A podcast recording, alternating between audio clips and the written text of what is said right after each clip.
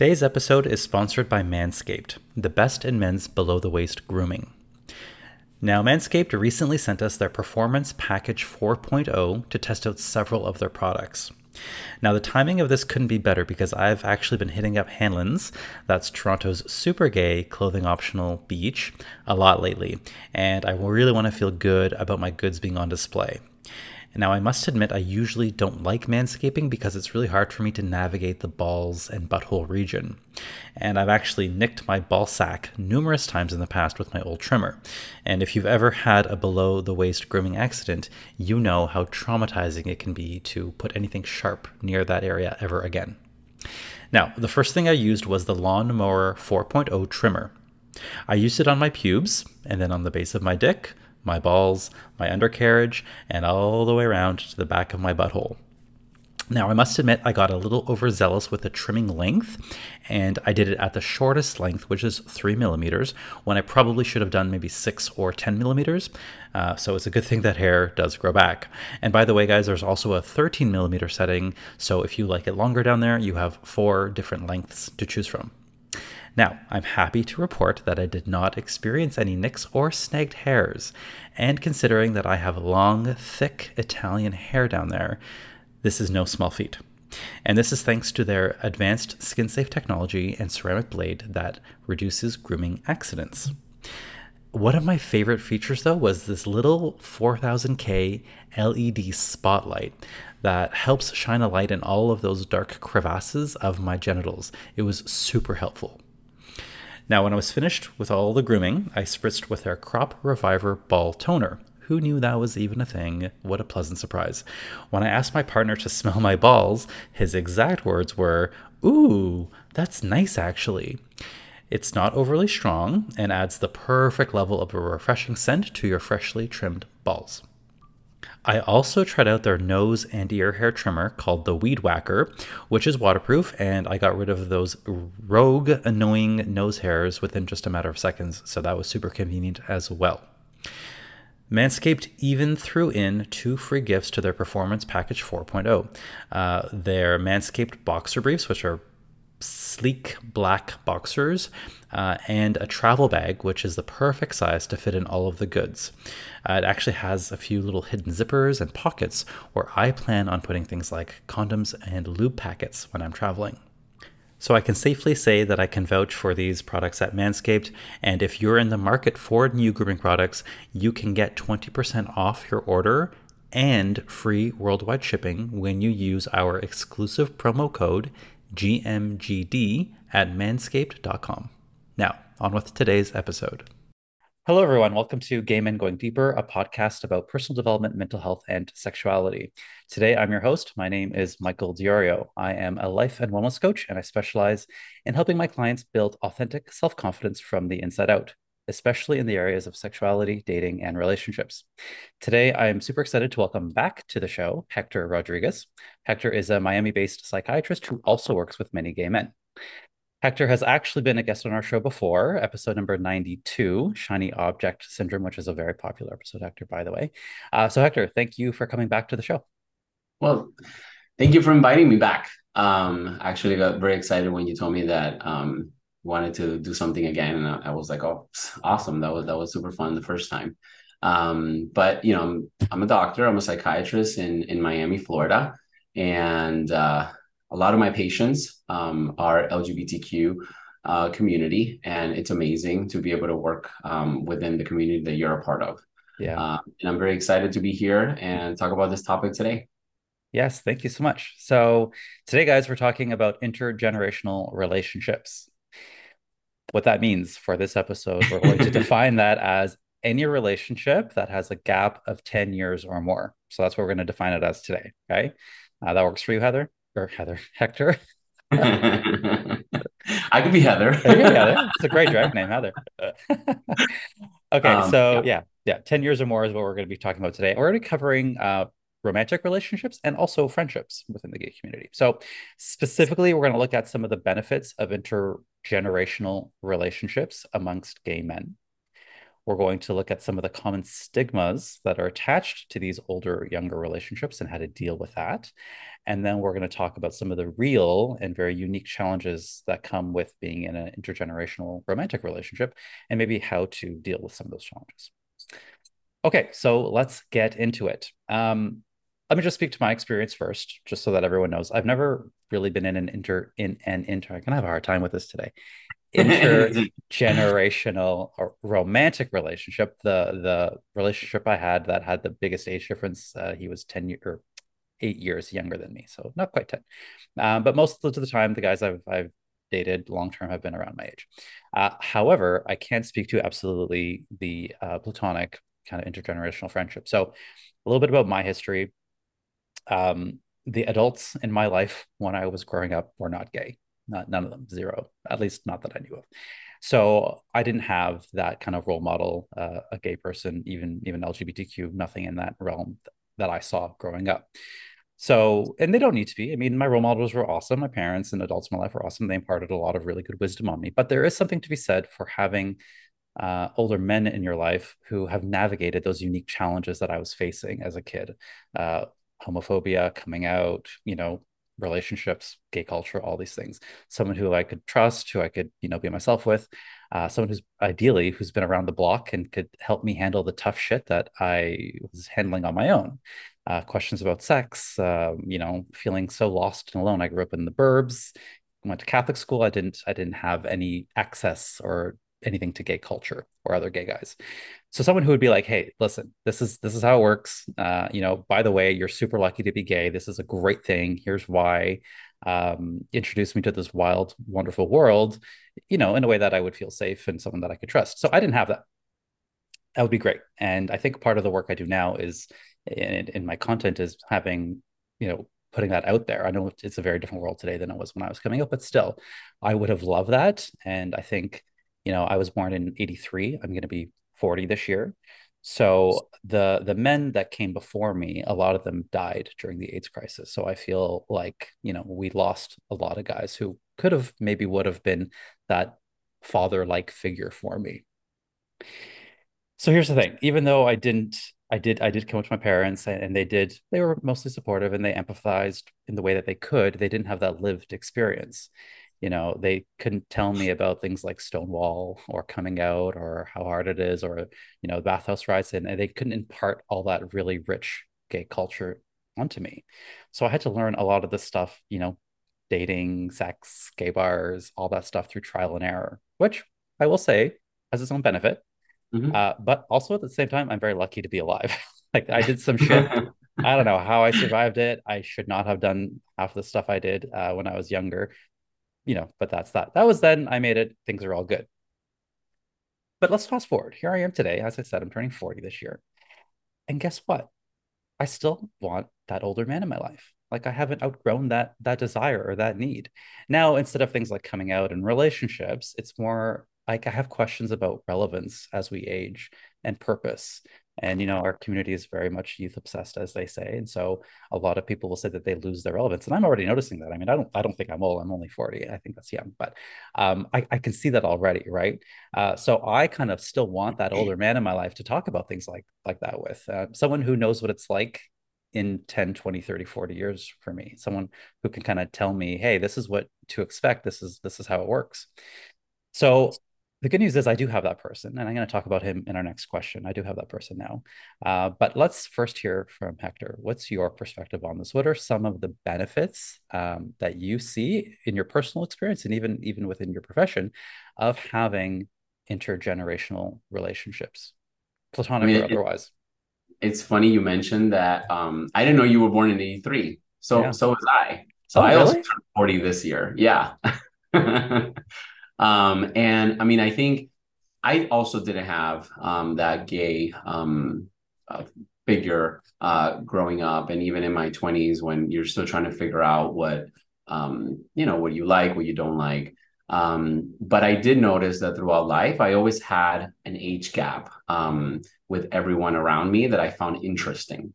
So to me, I think that's one of the things that I've noticed that would be a huge benefit from being inter uh, in an intergenerational uh, relationship of any kind is that they tend to be the most interesting people in your life.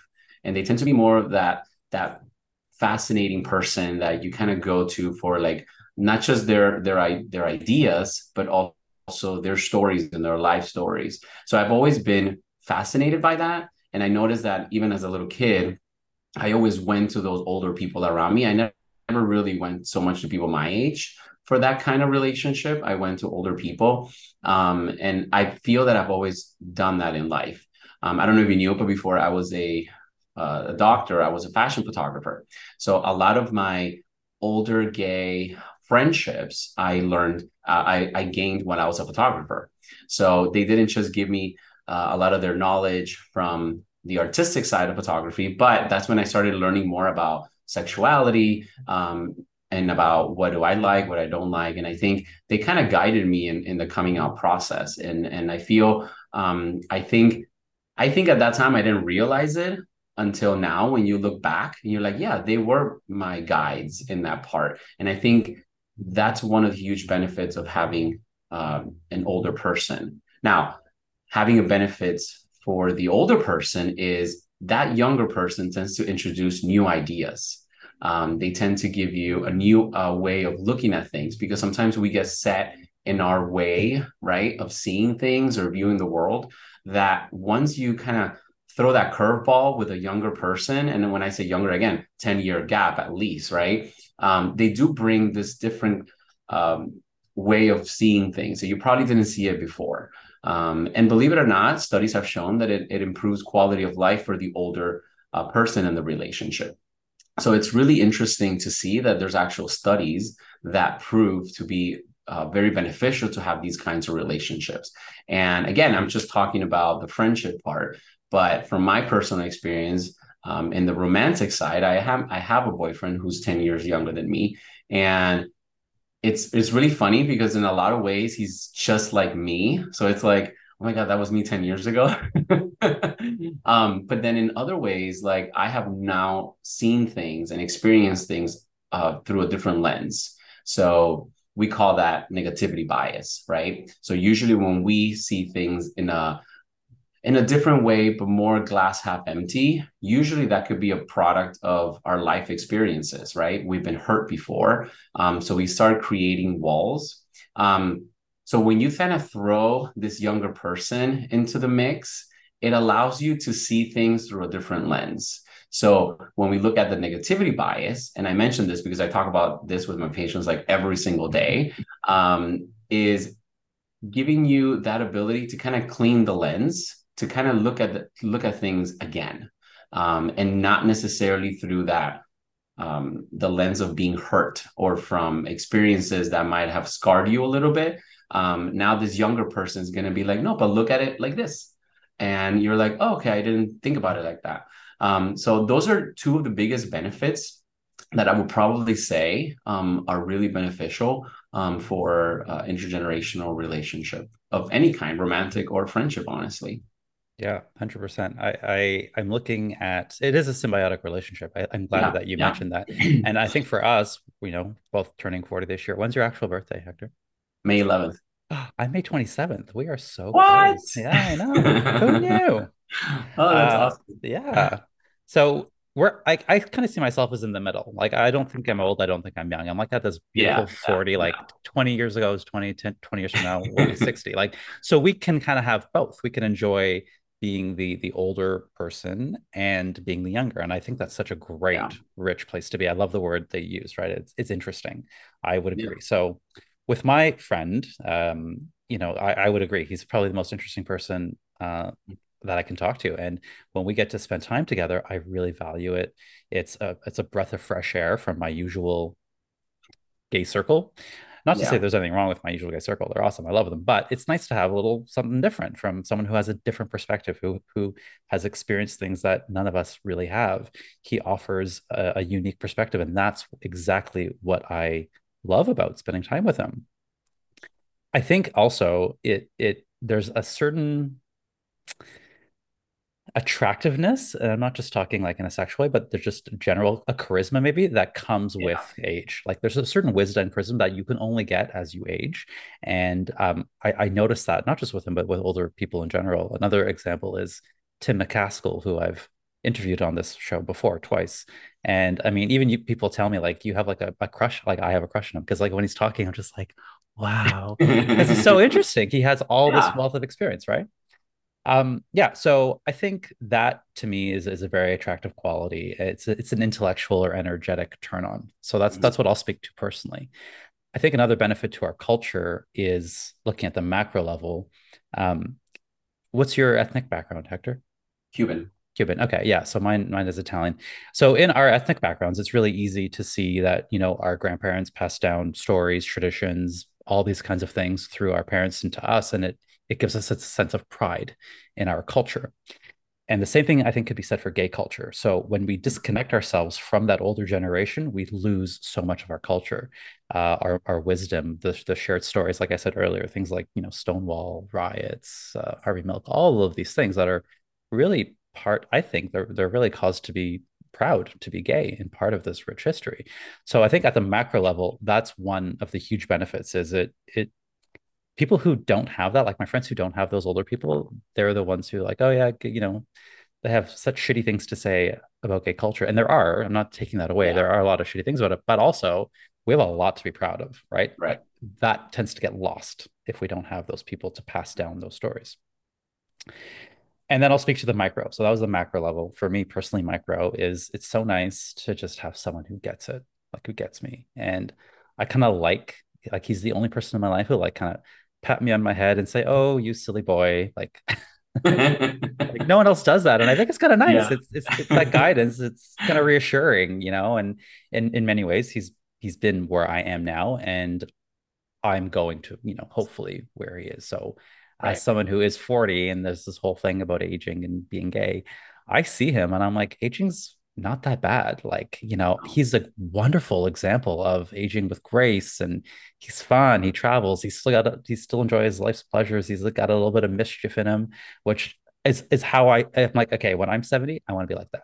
Right. Right. So right. I think that that gives us, uh, that gives me a good example as I kind of go through this process.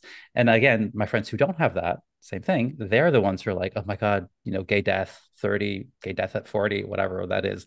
They have this terrible relationship with aging and getting older. I think because they don't have those examples of, of gay guys who can age with grace or age and be happy or still enjoy life's pleasures. So that's just it. I think I think that's what I get out of it. And go back to your example about how, you know, the other side of it. What what do you think um, they get from that as the older person? So, um, like you know, like I was saying, so it improves their quality of life, um, introduces new ideas. It it just like for the younger one um, to see things a different way, um, the older one would now see things another way, right? Because sometimes as we age, we do create patterns of behavior unconsciously or consciously, uh, or we have we you know we set opinions about different topics. But I think one of the fascinating things about life is, and here we're talking about age, but then we talk about different cultures and different age groups in different cultures. Just kind of give you, uh, uh, I think, a more a richer approach to life. Um, so I'm always inclined to, whenever I have a party, whenever I have something, it's like I'm going to invite people from different age groups, different backgrounds, different walks of life, because I think not only is it going to enrich the environment, but it's going to enrich those people because normally they wouldn't radiate towards each other unless I all put them all in a room. Um, and it's something that I tend to do always. So, and I, I want to say that I probably copied that from my parents and from my grandparents. And I'm glad you brought that up because I think that kind of of behavior we learn from our parents. So if our parents didn't do that, didn't expose us to different things, didn't expose us to different people in different age groups, we're not probably going to be doing it today and and then reaping the benefits from that. Um, so to me, um, being the older person in in a romantic relationship, I I love it. I mean, I see things from not just his side or his angle, but now I understand him better and sometimes I understand myself better. Um, I probably in the last um, uh, few months though that in our, our relationship, I have grown so much as an individual. Um, I have been become more proud of being 40 and not seeing that as like, oh my God, like that's it, we're gonna die next year, right? Um, but but seeing as like an, an enriched relationship. Um, and I really can't, you know, I can't do it any other way. Um, I I love it. Um, and I keep saying I love it because it is it is true. Um, we tend to now have a much quality of life. Um, and then it propels me to my future. So yeah, I, yeah like now I want to see how I'm going to be when I'm 70 and 80. Um, you know what I mean? Um, and then now I'm looking for that 70 and 80 because now I'm kind of jealous that you have a 70 and 80, like a 70-ish. Um, because it is, I think, I think every stage in our in our life, um, whether we're in our 40s, 50s, or 70s, it has its thing. It has its charisma. It has its good, and it also has its bad too. But I think being able to see that it doesn't just help me, but it also helps our community. Um, I think one of the biggest things that our community has been able to experience in the last decade is marriage and seeing as uh, our life as a longevity. And I and I think part of it is um, yeah, with the AIDS crisis in the 80s, I felt a lot of us were in the mentality of like that's it. We're not going to live long. We're going to just have this period of partying at a certain age. And and that's good but then we don't see the development. We don't we, we haven't seen that modeled. And i think um, from that macro uh, perspective you were mentioning um, being able to have someone older. Now i know that there is a model of development as a gay male um, that i can follow. And yes i could have kids. And yes i could be a grandparent yeah. um, to my own kids. So it's amazing to see that. And, and i think in the bigger scale it's changing how we view age. Um, i think for a long time we see age as like like no not me yeah. right um, and now I feel we're embracing it more. I'm going to tell you, probably in the last year, I've been hit on so much on social media because I'm aging. and I'm like, really? Like, what are you talking about? Like, you know, and it's the funniest thing, right? But at the end of the day, I think what it does, it allows me to feel confident that I am older. And then that feeds into my relationship too, unconsciously, because then I become more confident in being the the older, you know, daddy. yeah. yeah this is all good and so i hope for the for the viewer listener out there if there's one thing i think we've done a great job of talking about the benefits so you know ask yourself this if you're kind of whatever age you are ask yourself this how many friends do i have outside of my generation that are 10 years older or 10 years younger ask yourself that. And just kind of think about that. And uh, how exposed are you to viewpoints that are again of a different perspective? Not just age but you know all, all, across the board but specifically today we're talking about age. And just keeping in mind that if all of your you know it's like that compound effect that echo chamber if if all the people that you surround yourself with are the same age you're really losing out on getting that different perspective that could help grow you or help shift something for you. And that actually could be very stagnating. So um, i think we've done a great job on that one hector. Let's talk a little bit about the other side of things. So for all the benefits of these intergenerational relationships lord knows there are a lot of judgments that come with it. And i want to i want to take some time to talk about that today. So i went through our facebook group the gay men's brotherhood and this is a mm-hmm. fairly popular topic we have there. So here are some of the some of the words that, that i took from that uh, and we can talk about them so uh, some of the stigmas that are attached to these older younger relationships uh, whether they're romantic or otherwise uh, the notion that it's predatory one way or another. So an older man preying on a younger person is is a pervert. Uh, they're obsessed with youth. Uh, I'm using quotes for everyone. These are, these are not my words. Um, you know, uh, for the younger side, preying on the older person, they're a gold digger you know, there's the terms robbing the cradle, robbing the grave. I see those a lot. Um, other people will say if it's a romantic relationship, that it's not a real relationship. It's a sugar daddy, sugar baby thing. It's not real. It's it's transactional. It's doomed to fail. I've seen that one. Um, another another common one is it's not actual love. It's just a fetish. And then for the people that do actually feel a genuine attraction to either younger or older, 10 years or more, um, there's a bit of shame in that. Like, is something wrong with me? Right. I think these stigmas force you to ask the question like, oh, wait a minute, like, is something wrong with me? Am I a predator? Am I just, you know, a gold digger? Uh, there's a lot of shame that comes with it. So here's just some of them. Surely there's more. Hector, tell us what are some of the stigmas you've faced, if you feel comfortable, and then how do you cope with it? So it was it was super funny because at the beginning of our relationship, some blog um, got pictures of us and like we're trashing. They mm-hmm. tried. It was the funniest thing. They really tried. Most people they didn't find anything. Once they they digged into like my website, my blog, and and my partners, um, I mean, there was nothing there, right? But it, it was short lived. But it was funny because we were still, in a way, for for a week or two, attacked just because we were we had age differences. And me being a doctor, immediately they were like, "Oh yeah, gold digger," right? And the funny thing is that he makes more money than me, mm-hmm. and he is younger. Um, and I think that whole fetish situation, I find that very interesting and then the judging part, I find it even more interesting coming from people in our community because I feel we're running away from being judged, but then we do so much judging to each other that it's just like so backwards to me that it makes absolutely no sense. Um, but what how, what do we did in that topic? Honestly, for us, it was a very comical time. You know, we were like, "Are you serious?" Like these people obviously don't know us, right?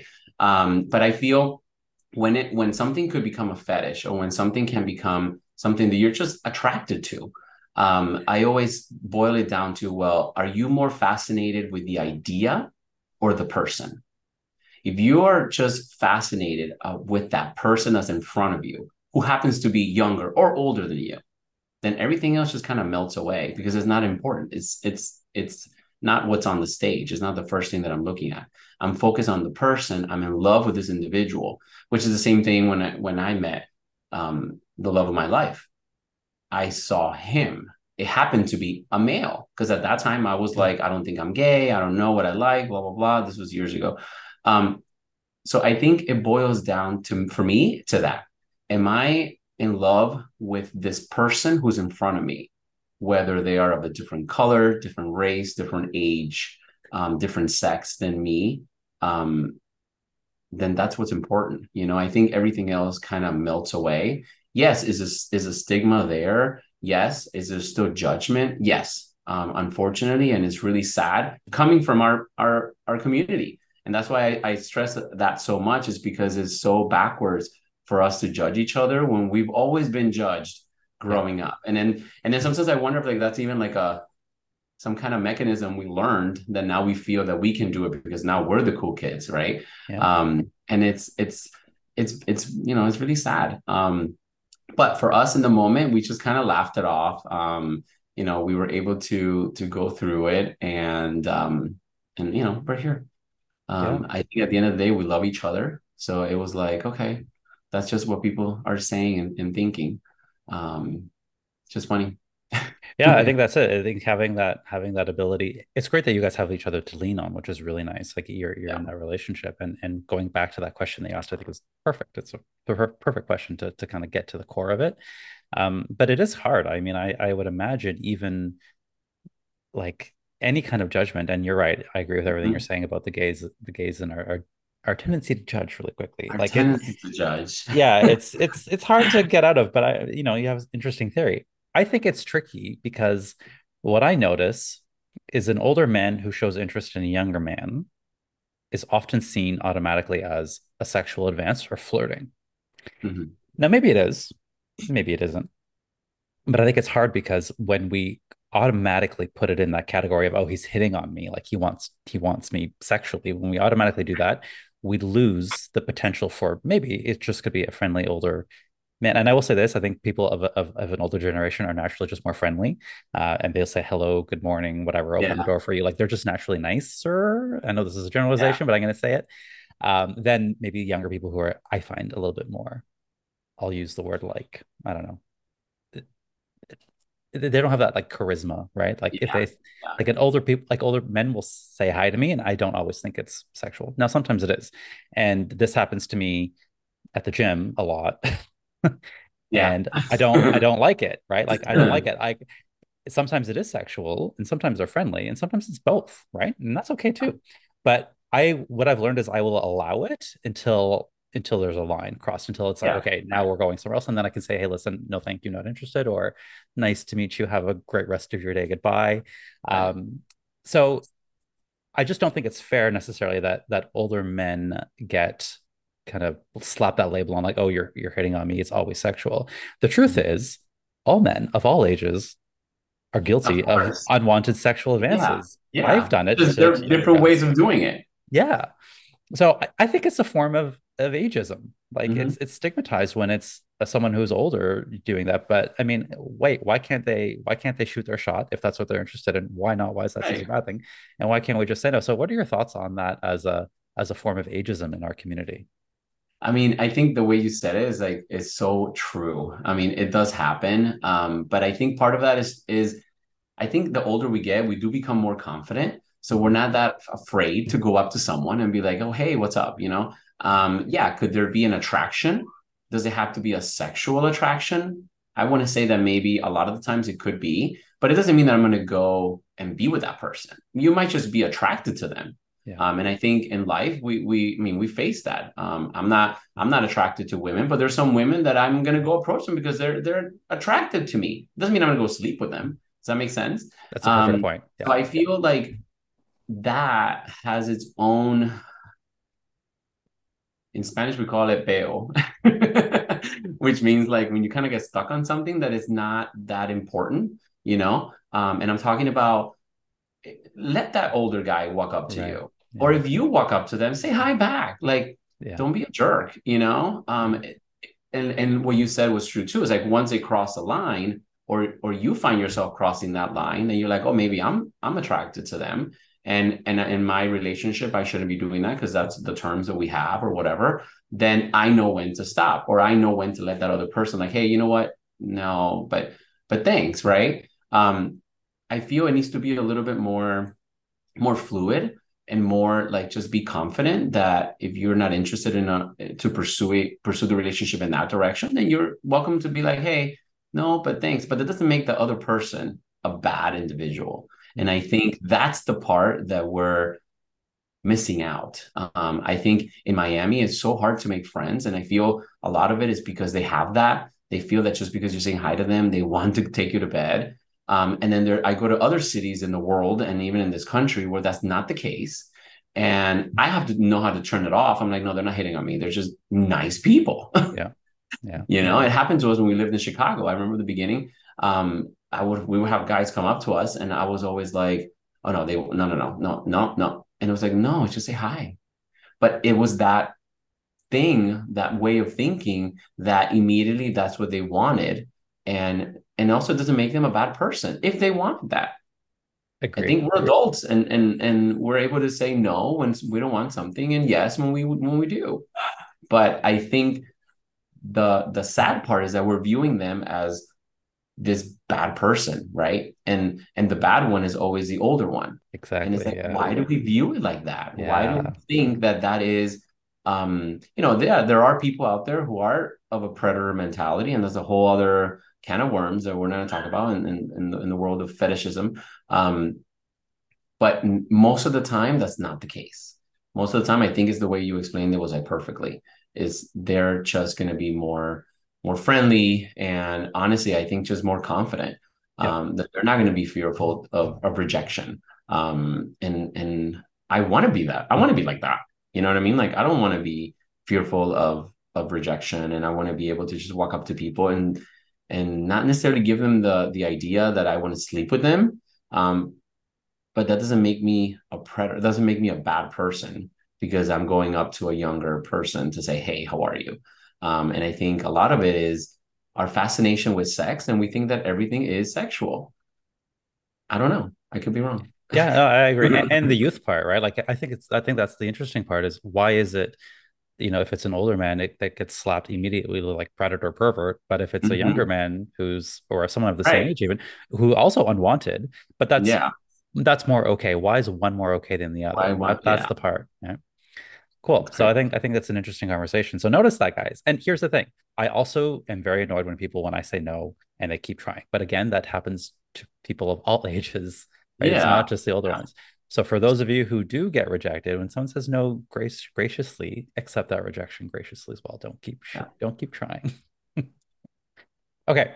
Um, so besides the stigma, mm-hmm. stigmas attached, let's talk to some of these real and unique challenges that that come in intergenerational romantic relationships and and how to speak to some of those because some of them are very real so i'll share again what uh, some of the biggest questions that i've seen through the gay men's brotherhood facebook group so uh, there's a few here uh, i'll just i'll just read them all out hector then we can speak to the yeah. ones that you want to speak to okay all right so um, some of the challenges you know what happens as you age and you grow apart with your different interests and priorities okay um, so maybe as some people age, they grow apart.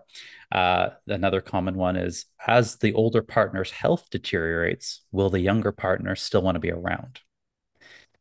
Uh, another question, a lot of questions about family acceptance. Parents don't agree with this, friends don't agree with this. You know, going back to the going back to the stigma piece, right? It's it's really hard when it's coming from inside, coming from someone that you that you love, like a parent or family member. Um, other questions around sexual compatibility and attraction as you age and libido changes and your body changes. Is that sexual compatibility still there? Let's say when one partner is 80 and the other one's 50 or whatever that may be.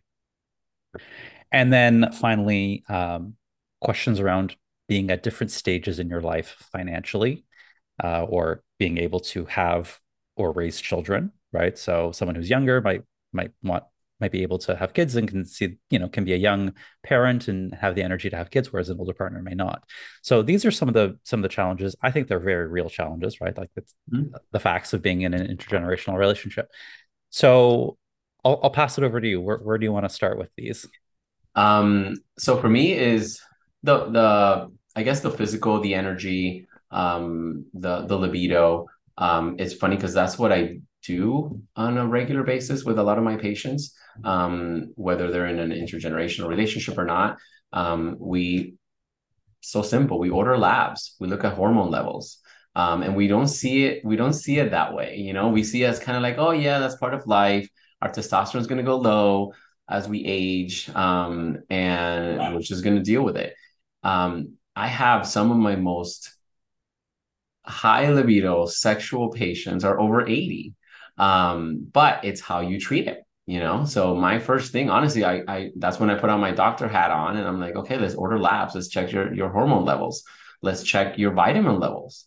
Um, because there's different things that we could do to improve the sexual part of of the relationship. And sometimes it's not just seen in different ages um, sometimes the younger um, i've had a few patients recently that the younger is the one that has lost a lot of the libido um, and then we're dealing with other issues there.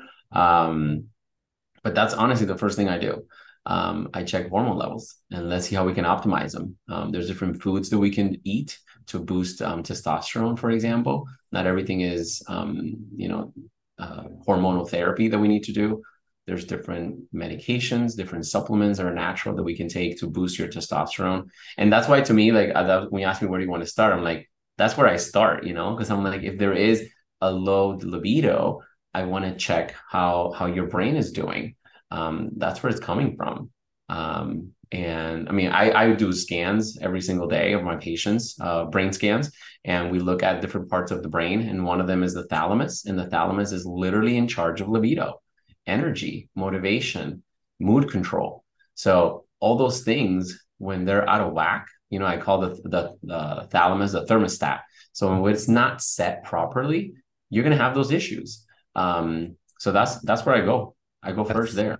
That's so interesting. It's so it's so interesting to have that that perspective from the mm-hmm. medical and and your ability obviously to have access to these things. I, I didn't know that, so that's super cool. Yeah. Um, how about some of these other ones though? Mm-hmm. Uh, you know, like you know, a common one was was the health deteriorating. Like, oh, I, I like this person today when I'm you know 40 and he's 50, but what happens when he's 70 and I'm 60? Like, are you still going to want to be around you know i think that's that's a common one for the older partner to be like oh he's going to leave me as i age right and and i think i would probably say it goes back to how fascinated how much in love you are with the person. And uh, I saw a post the other day on, on Instagram, and it was these two older um, people like loving each other, and this and the whole thing was about like it doesn't matter how old we are, I still see you because I see you. I don't see your outside shell, right? And I think hopefully when you're in these relationships, you know the benefits that we talked about in length, right? Um, but it's improving your quality of life and how you see things. Um, so as we age, it's actually going to improve that quality of life. But we have to see our differences and appreciate them. And I think as we age, we tend to focus on the differences, but not appreciate them, not see them as, oh, I didn't see it like that. Or, oh, I'm so glad you proposed that solution that I didn't see it that way.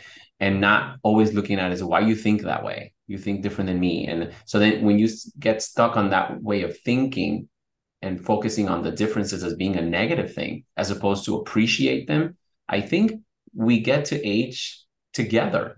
Um, and and you build the, that bond even more. And um, and honestly, when I think of bond, I also think about the thalamus because the thalamus is also in charge of bonding. So it's so crazy because whenever I see that in a partner, immediately I'm like, I wonder how your thalamus looks like. Everyone else is like thinking about their body parts, and you're like, show me your thalamus. um, but it is it is very interesting. Um, and another part of our brain is called the posterior cingulate gyrus. And the cingulate gyrus is, um, we call it the brain's gear shifter. So when we get stuck on something, we become very in, inflexible cognitively and emotionally. So as we age, I mean, there's a few studies talking about it that that posterior cingulate gyrus actually gets more active because we become more emotionally intelligent, hmm. which is changes the whole ball game because by me becoming more emotionally intelligent, I'm going to be more aware of not just how I'm feeling, but how my partner is feeling. So even if they're aging or aging faster because they're like obviously older than me, um, I'm going to be aware that they're going through stuff and I'm going to be more um, self-aware of how I'm feeling towards it. So it's like this this type of relationship that should be actually becoming stronger as we age. But I think it goes down to that basic thing of appreciating our differences. Um, and that includes even if they are aging um, and they're going through health issues, is is having that person that that is there for you, or those persons that are there for you when you are sick. Um, I recently had a patient um, who is actually younger, but was diagnosed with a terminal illness, um, and their their partner um, is not 10 years older, but they are uh, eight years older. Um, and it was just so beautiful to see that relationship because that's when they were able to step in and help. So sometimes you know life is you know is not always yeah. the way we expected that the older one is the one who's going to get sick. In this particular case the younger one is the one that got sick.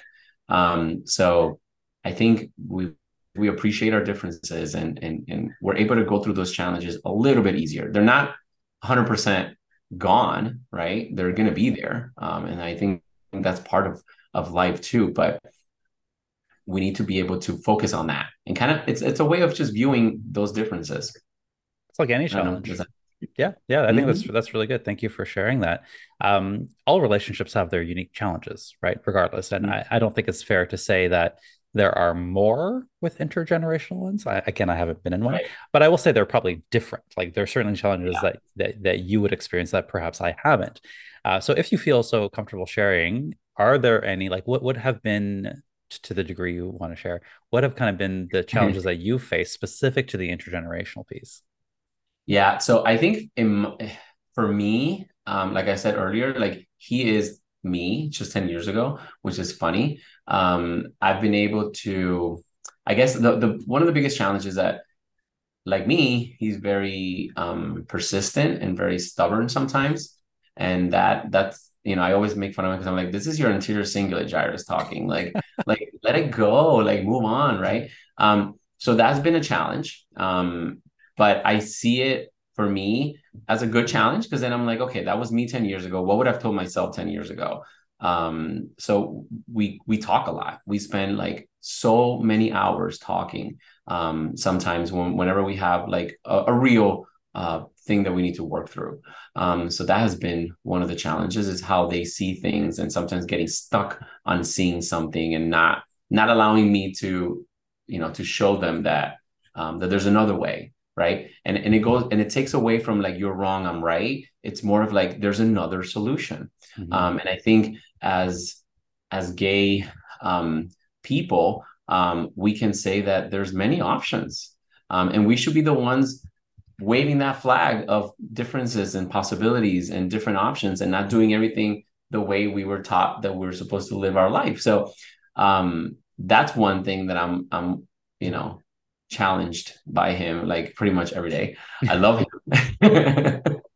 Um, and i'm challenged by him in that sense which is which is really cool at the same time because then i know like okay i need to like figure out a way to say it a different way so then he can he can see it um, but at the same time it it helps me grow um, not just as a psychiatrist too because then i know that i can present something to someone who is really stuck in their way even they're way younger than me right? Um, so that's one of the things that i've noticed has been one of the biggest challenges. Yeah, isn't it interesting that as as you're speaking, the solutions that we're talking about are like the same solutions that work in non-intergenerational exactly. relationships. Yeah. Communication, being honest, being clear, yep. nurturing the connection, leaning on each other, talking, like reaffirming that commitment to each other. These are things that every couple every, can be doing. Right. Yeah. And I, and I find it interesting when when people are fascinated by that and and I that's why I keep going back to that idea is like when your fascination is the age difference, that's when we can go into the arena of a fetish. But if your fascination is the person and you're in love with this person that you're going to hopefully pursue a relationship with, because we might, we might even be talking to people who are still thinking about it, right? Because they have the family, they have the friends saying, hey, you shouldn't be in that relationship, it's not good for you, or blah, blah, blah, right? Look at the other side of the coin. What are the good things of being in that kind of relationship? But forget about that. Focus on the person. What are the good qualities that this individual who's standing in front of me has, whether they are 10, 20 years older or younger than me? Right. Um, now, when we go younger, then you guys are thinking about the legalities of it. Yeah, right. Of course. in, in, some places, right. Um, but at the end of the day, I think it boils down to that, you know, like focus on the person. And if you're in love with that person, go for it, you know um, I think people are always going to give their input and and want you to not pursue whatever they had in their heads that you should be pursuing. Um, and and I think you know it's one of the one of one of those challenges too because I think with family um, it's it's difficult um, with with you know they think a certain way um, but it goes down to the same thing like you know you we want to you know to some extent we want to show them that I'm in love with this person. But then there's still the other side of me that is like, you know what? No, like screw it. Like, no, you don't have to prove yourself to other people. If you love that person, go for it. Um, but they're still gonna like come and tell you stuff. So yeah, I, am curious to get your thoughts on this. Uh, what would you say, or what are your thoughts on on people who, let's say, they're dating or they're looking for a mate, and they're only looking to like, let's say they're on Grindr or whatever app, yeah, and their age filter is like you know, I was just thinking that like, you know, 40 and up, and they're like 20. 40 and up, right? Yeah. Would you, or the other way around, whatever it is, but they're only looking in this realm, whether it's younger or older. Do you think that that is an issue? Like, what are your thoughts on that? I mean, um, I think when that happens, um, the person might be that they've, at least what I've seen from friends is like they've already experienced it and it didn't go well so then they they go based on that one relationship or that one hookup that didn't go well that then they're like oh that's it. I'm never dating somebody less than 35 right? Or i'm never to even to try. Um so i can respect that you know? Like you you still have your your your little guidelines that you want to follow. Um but i'm more literally of the mentality of embrace whoever comes in front of you that you might be interested in. Um and i think that limits us. Um and and I go back to the same my same argument like as gay men that you know that limits us right? When when someone told us like no you can only date opposite sex right or opposite gender um, that limited us and that gave us frustration and we didn't like it that's not what we were attracted to. Um, now being on the other side of of the world right we came out we're good. Why are we going to limit ourselves even further um, and maybe that's something that we have to unlearn right Yeah. Um, because we're missing out on good quality relationships. Because sometimes that Grindr hookup might not be a lover, but it might be a really good friend um, that you might have met in the process. Um, yeah, but we're yeah. limiting ourselves from from those uh, rich relationships. Yeah, I couldn't agree more. Yeah. One one question that I think people could ask as well is, you know, if someone's telling me about this, you know, either older or younger person, I'll say, okay, tell me about them without telling me about their age or their body. Like, right. Tell me about who they are and how they make you feel. Uh-huh. Like, let's talk about that side of the conversation. And then if there's a really, if there's a really rich conversation to be had, then like, okay, well, then you're you're obviously on the right track. If it stops at like, oh well, he's got, you know, he's a silver fox and he's muscular, I'm like, okay, what else you got? You know, and that that could really speak to a lot of that. Kind of like your first question is like, okay, you know, what what what do you love about this person? Mm-hmm. Yeah. Okay. Um, going back to the fetishize, fetishization piece. Fetishization. Yeah. Is there any kind of like clinical, like how, how do you as a as a doctor know when it's something like a fetish versus just a, an interest or preference? Um, it's well when, when it's a fetish and and the age um, difference is is a fetish so that's when we go into like that's a particular fetish that the person has. Um and again it, it, what what turns them on what gets them off is just that. Mm-hmm. right? So it's almost like an object fetish. Um now with age um there isn't anything clinically um, written that says you know per dsm-5 this is a diagnosis um to this day. Um but when we when we talk about just objects and an object doesn't necessarily have to be a, an automated object. It could be an idea it could be a thought. Um, that's when you can start focusing on okay well this is sounds more like a fetish to me than to anything else. But it's again it goes back to that. Like my only focus of being with this person is because you are this right? And this particular thing could be an age difference.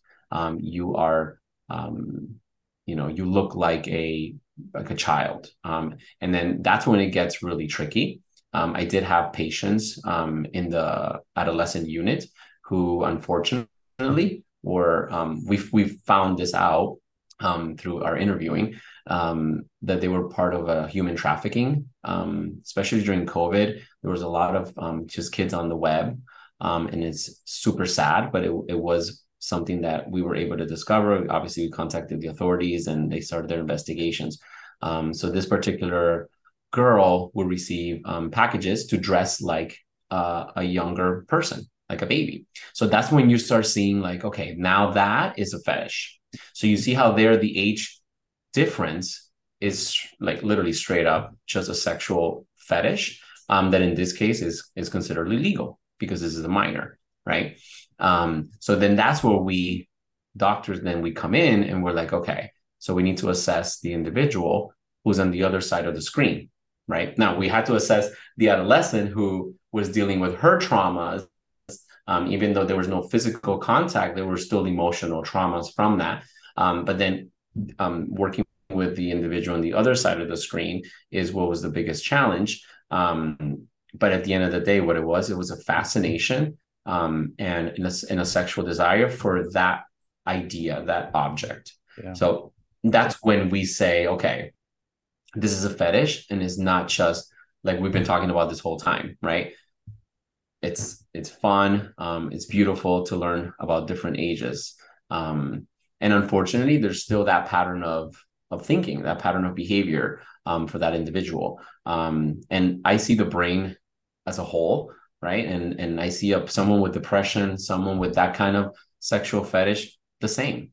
So my job is how do I treat them and how do I help them get better um, because there's something really going on in their brain that is not allowing them to to you know to live a healthy adult life um, and that's where the thalamus comes in and the all the other areas of the brain your favorite part of the body the thalamus Definitely. uh, Hector, it's so it's so refreshing to hear you speak about this, and I think this will be very very helpful for a lot of people. Uh, and it just goes to show the importance of having someone to speak to. So, you know, a lot of the times, like I see in the group, there's because of all these stigmas, there's a lot of shame attached. And if you're if you're really wondering, you're really curious, then you know, there are there are resources out there, Hector being one of them, where you could ask these questions and you can, you know, dig a little bit deeper. Because what I hate to see is people suffering in silence instead mm-hmm. of talking, instead of going to a, a, a, professional, a doctor, or whatever it may be, to talk about it. Right? So many people will just suffer in silence. Um, yeah, and and I mean, we both know that advocating for your own health, mental, physical, otherwise, is is the way to go. Definitely, totally agree. All right, Hector. Before we wrap up today, um, do you have any last words on the topic? No, I mean, aside from um, just embrace the the person that's in front of you um, yeah. and and really get to know them and um, and also at the same time you'll get to know yourself even better because um, you probably didn't see things uh, in a different light yeah can agree so more go for it and yay, and yay to us for the being in the 40 crowd i'm going to be doing for anyone listening out there uh, I'll be doing a lot more content on this because i think it's very real for me and you guys know that i love to talk about on, on podcasts about situations that are very relevant to me in my life uh, so this year, expect to see a lot more from me about aging, these types of topics. Uh, I'll be having more conversations on the podcast and even on my own um, personal website and Instagram. Okay, Hector, I'm sure people are going to want to talk to you after this episode. So, where can people find you? Oh, yeah, anytime. Um, I'm pretty active on on on Instagram. I'm there like all the time. It's literally like my second phone number. Um, so I'll have I have throughout the day like constantly people asking me questions and and and I help them direct them as much as I can. So it's um at Doctor underscore Hector, and my website is drhector.com. Pretty straightforward. Um, and um, all the imaging and all the stuff that I'm doing now, I work with the Amen Clinics in uh, South Florida, and Dr. Amen is pretty pretty famous um, in his approach of how we treat the the brain and brain health. Um, his last book is on the end of mental illness, and it's fascinating because we can see how all these parts, all these things that make us unique, it's all coming from our brain. We just have to have better tools to improve its health, so then we can function better. So, yeah, your Instagram I mean, is awesome. I'm trying. I'm trying. Yeah, it's like constantly like so many things that pop into my head of ideas, and I'm like, ah, oh, I need to set time to like put them in. Yeah, give give Hector a follow. Uh, that's actually how we met. That's how we got connected. Yeah, on Instagram, right? Yeah, yeah. I I always thought I didn't know it was a Doctor Amen. I thought it was like Amen, like. Oh right? no, wow. no, Daniel Amen. Oh, I didn't know that. Yeah. Cool. Yeah. Okay, so that's where you can find Hector. Uh, you can find me and the Gay Men's Brotherhood in the Facebook group. If you're not already in there, please join us. Uh, we got about 6,000 plus guys who are interested in topics of personal development, mental health, and sexuality. Um, you can find me personally, Michael, at my Instagram, which is Willismo underscore coach. I'm going to link all this in the show notes, guys. You don't have to like remember this or write this down. I'll put it all in the show notes so you can find us easily. Um, and yeah, I guess that's what we've got for you today. So, Hector, thank you so, so much for your time today and your wisdom as always. Uh, it's great to get a chance to talk to with you. Thank you so much. Okay. Thanks, everyone. Have a great rest of the day. Bye-bye. Bye.